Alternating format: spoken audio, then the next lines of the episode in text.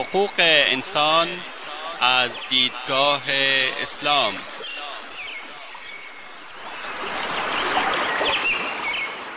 يا أيها الناس إنا خلقناكم من ذكر وأنثى وجعلناكم وجعلناكم شعوبا وقبائل لتعارفوا إن أكرمكم عند الله أتقاكم إن الله عليم خبير.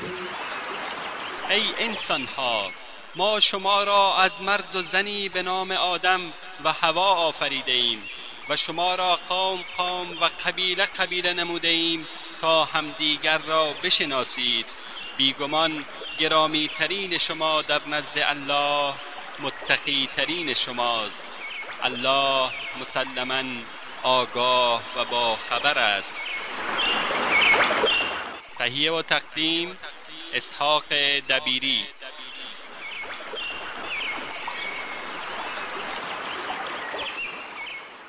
بسم الله الرحمن الرحيم الحمد لله رب العالمين والصلاة والسلام على أشرف الأنبياء والمرسلين نبينا محمد وعلى آله وأصحابه أجمعين تشریع و قانونگذاری در اسلام. یکی دیگر از ارکان جامعه اسلامی. حد و حدود و قوانین است که بر مبنای شریعت تهیه میگردد بر اساس آن قضاوت صورت می‌گیرد. شریعت به راه و رسمی گفته می شود که خداوند متعال برای تنظیم و اداره نوع زندگی اسلامی در پرتو قرآن هدایتگر و سنت روشنگر رسول خدا آن را فراراه مسلمانان قرار داده است.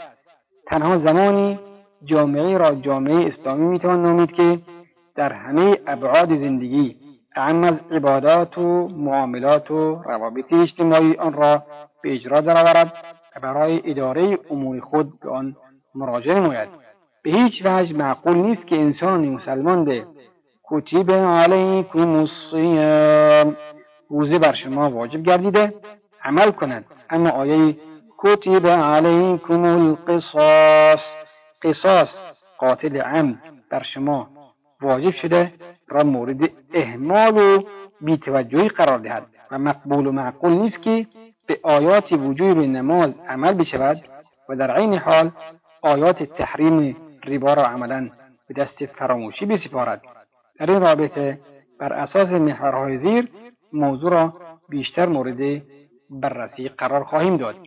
نیاز جامعه به قوانین اول تشریع و تهیه قوانینی که از ارکان اساسی جامعه است. روابط گوناگون مردم را در یک اجتماع ضوابط و قوانین سر و سامان میبخشد و قانون شکنان را با توجه به آن مورد تعقیب قرار می‌دهد. فرق نمی کند که آن ضوابط و قوانین فرود آمده از آسمان یا برجوشیده از زمین باشد زیرا برای پاسداری از سلامت و امنیت مادی و معنوی و اقامه عدالت در جامعه اندیشه ها باورها و انگیزه های ذاتی به تنهایی برای عموم مردم کفایت نمی کند به همین خاطر خداوند متعال برای نهادینه کردن روند حیات بر اساس حق و عدل پیامبرانش را همراه با پیامهایی ارسال فرموده است. خداوند میفرماید لقد أرسلنا رسلنا بالبينات وأنزلنا معهم الكتاب والميزان ليقوم الناس بالقسط. به راستی پیامبرانمان را همراه با آیات روشنگر فرستادیم و همراه آنان کتاب و میزان را فرو فرستادیم تا مردم بر اساس قسط و عدالت رفتار کنند. همچنین خداوند قرآن را بدین خاطر نازل نفرموده تا بر جنازه مردگان تلاوت شود یا زینت بخش کتابخانه ها و تاقچه ها بگردد بلکه آن را برای اجرا و تطبیق نازل فرموده.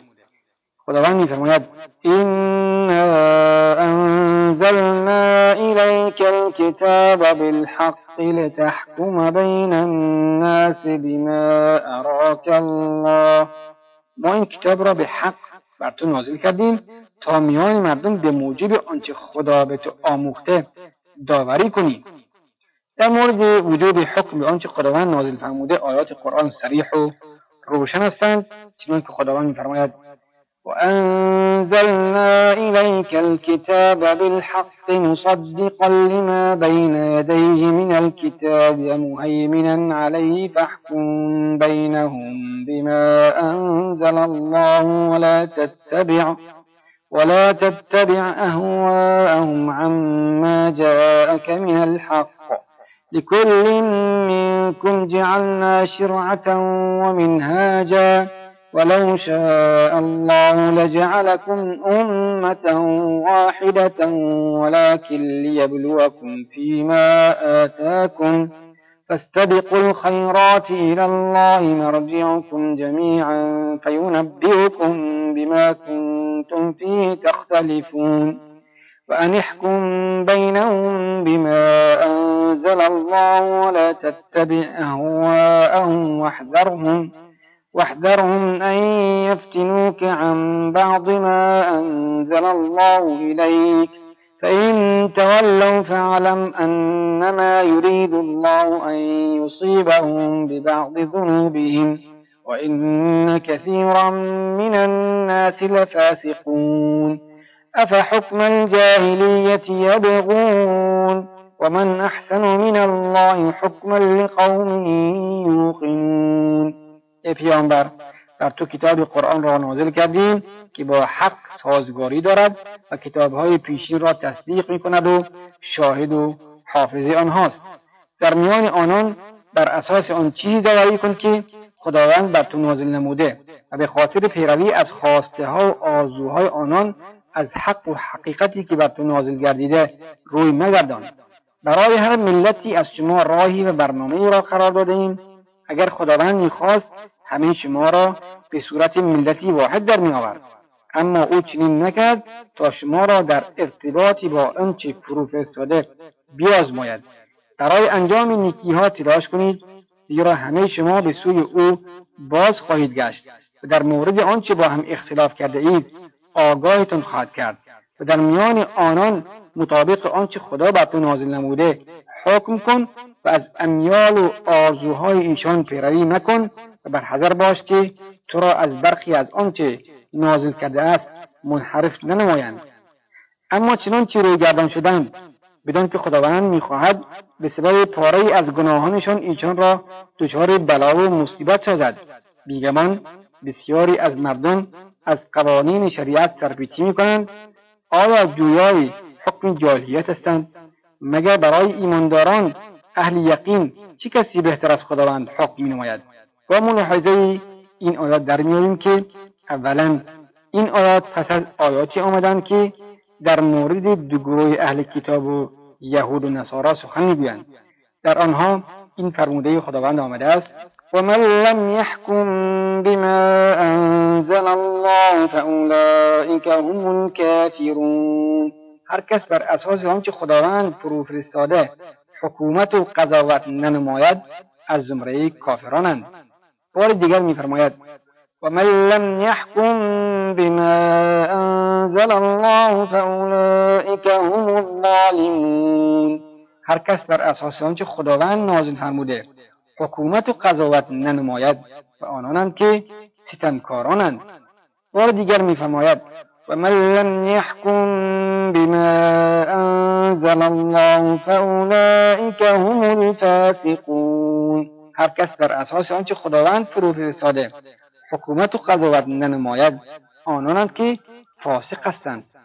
نباید تصور نمود که خداوند به خاطر آنکه اهل کتاب بر اساس آنچه او نازل نموده حکومت و قضاوت نمی‌کردند محکوم به کفر و ظلم و فسق نموده است. اما اگر مسلمانان همان کار را انجام دادند آن حکم شامل آنان نمی شود زیرا آنچه را که خداوند بر مسلمانان نازل نموده هیچ کم و کسری از آنچه بر آنها فرو فرستاده ندارند. عدالت خداوند عدالتی واحد و فراگیر است.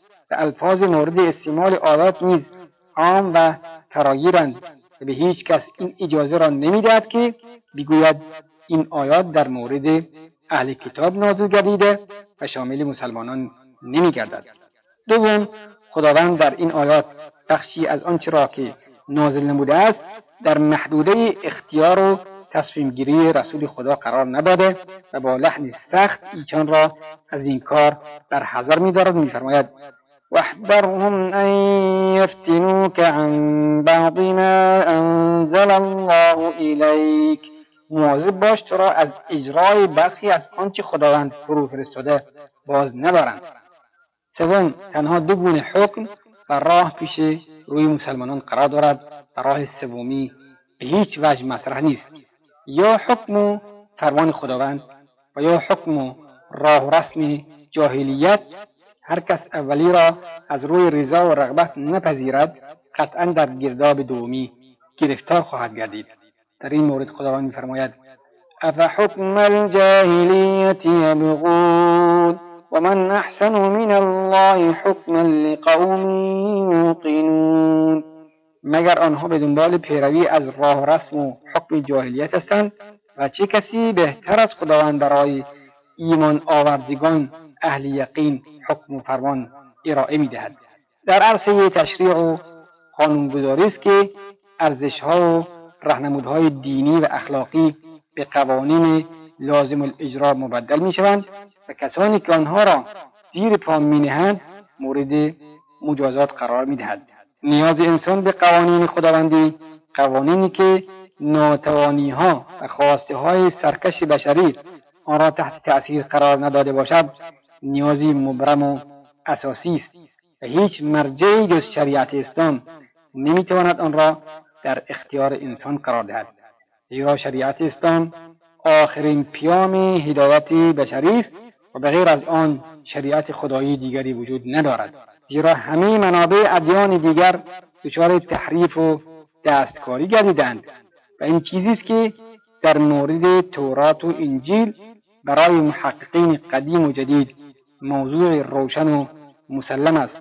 و تنها منبع مطمئنی که بدون کم و زیاد باقی مانده و تحریف و تبدیلی در آن به وجود نیامده قرآن باشد. به رهنمودهایی که او را از انحراف فکری و اخلاقی باز دارد نیازمند است.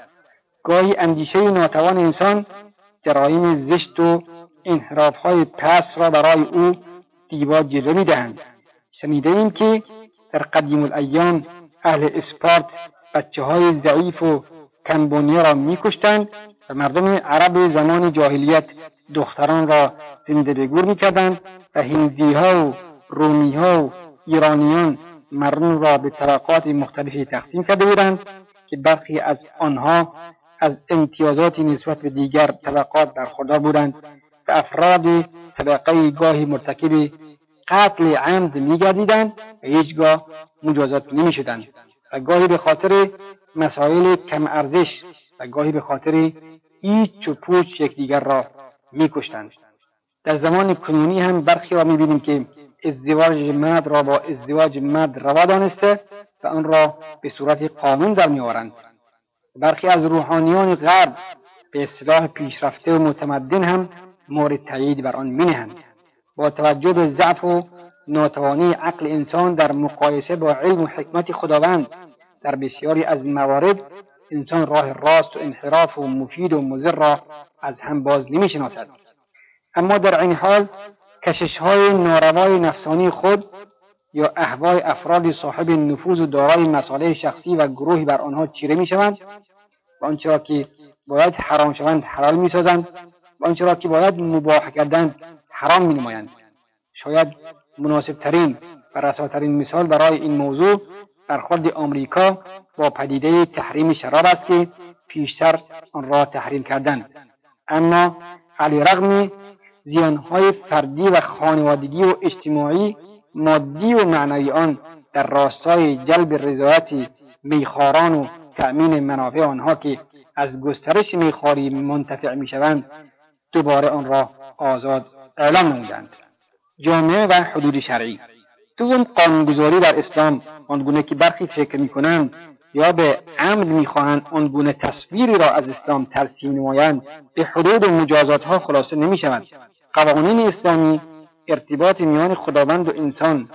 انسان و خداوند و جامعه و فرمانروا و مردم ثروتمند و مستمند مالک و مستجر و روابط دولت اسلامی با ممالک دیگر در زمان صلح و جنگ را تنظیم نماید قوانین اسلامی در عین اینکه قوانین دینی است قوانین اجتماعی اداری سیاسی و بین المللی است. فقه اسلامی شامل عبادات و معاملات نکاح و میراث قضاوت و حل فصل مخاصمات حدود و قصاص تعذیر جهاد معاهدات حلال و حرام سنن آداب و غیره باشد. فقه اسلامی همه ابعاد زندگی انسان از مسواک نمودن تا اقامه خلافت اسلامی و رهبریت عمومی عالم اسلامی را در بر می‌گیرد. حدود و مجازات اسلامی در واقع نقش حفاظ و دیوار محکمی را دارند. و بیانگر آن است که جامعه اسلامی به شدت با برخی از جرایم خاص مقابله نموده و هیچگاه اجازه نمی‌دهد که آن جرایم در جامعه گسترش پیدا نماید. حدود مجازات اسلامی آنگونه که برخی از روحانیون کلیسا و شرقشناسان تصوری از آن را ارائه می‌دهند خشین و خشک و ناهنجار نیست. آنگونه که ابوالعلای مودودی در کتاب الحجاب در مورد پدیده زنا ذکر نموده است غربیها به دو سبب حدود اسلامی را خشن و غیر انسانی به شمار میآورند. می‌گوید غربیها با عقوبت تازیانه زناکار به این سبب اظهار نارضایتی و مخالفت مینمایند که آزار جسمی انسان را ناخوشایند میشمارند بلکه در عرصه ارزشهای اخلاقی دچار بحران و ارتجاع گردیدند زیرا آنها پیشتر زنا را کار زشت و ناهنجار می‌دانستند. اما اکنون آن را لذت و تفریح به شما میآورند. غربیها در این مورد اساس را در تسامح و چشم پوشی نهادند مگر آنکه سبب آزادی و ضایع گردانیدن حقی قانونی از کسی بشود. حتی در این گونه موارد زنا در نظر غربی ها از جرایم کوچکی به شمار می که به حقوق یک فرد ارتباط پیدا می کند و مجازاتی ساده و جریمه اندکی را در پی خواهد داشت. کسانی که با این نگرش به پدیده زنا نگاه می کنند طبیعی است که مجازات یکصد ضربه شلاق را مجازاتی خشن و ظالمانه تصور نمایند. اما هرگاه شعور و فهم اخلاقی و اجتماعی آنان رشد کند و متوجه بشوند پدیده زناکاری با رضایت یا عدم رضایت با زنی شوهردار یا دختری باکره جریمه خطرناک و آتشی است در خرمن خیرات و مصالح عمومی یک جامعه. دیر یا زود غرب مجبور می شود که نوع بینش خود را در مورد عقوبات دیگرگون نماید.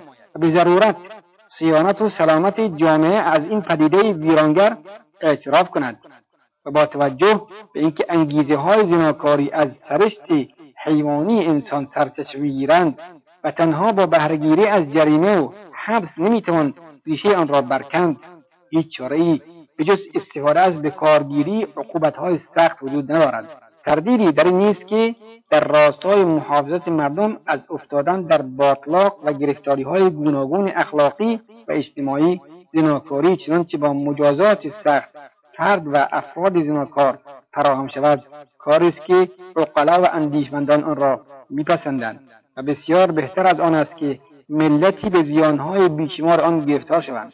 و نسلهای آینده آن فرهنگ شوم را از پدران خود به ارث ببرند دلیل دیگری که غربی ها مجازات شلاق را بر زناکار مجازاتی ظالمانه به شمال میآورند آن است که چنانچه با نگاهی عمیق و جستجوگرانه به ارکان تمدن غرب نگاه کنیم در میابیم که در مقابل اجتماع بیشتر از فرد دفاع می شود و با نگاه افراطی به حقوق افراد نگاه می کنند به همین خاطر غربی ها زیان و ستمکاری فرد در ارتباطی با اجتماع را نادیده می‌گیرند و گاهی آن را با طیب خاطر تحمل می نمایند اما هرگاه قانون بخواهد بیشتر از اجتماع و عموم مردم در مقابل فرد دفاع نماید نگران و مضطرب می‌شوند و همه اندرزها و توجیهات و تلاش خود را در راستای دفاع از حقوق افراد در برابر مصالح اجتماعی به کار می‌گیرند.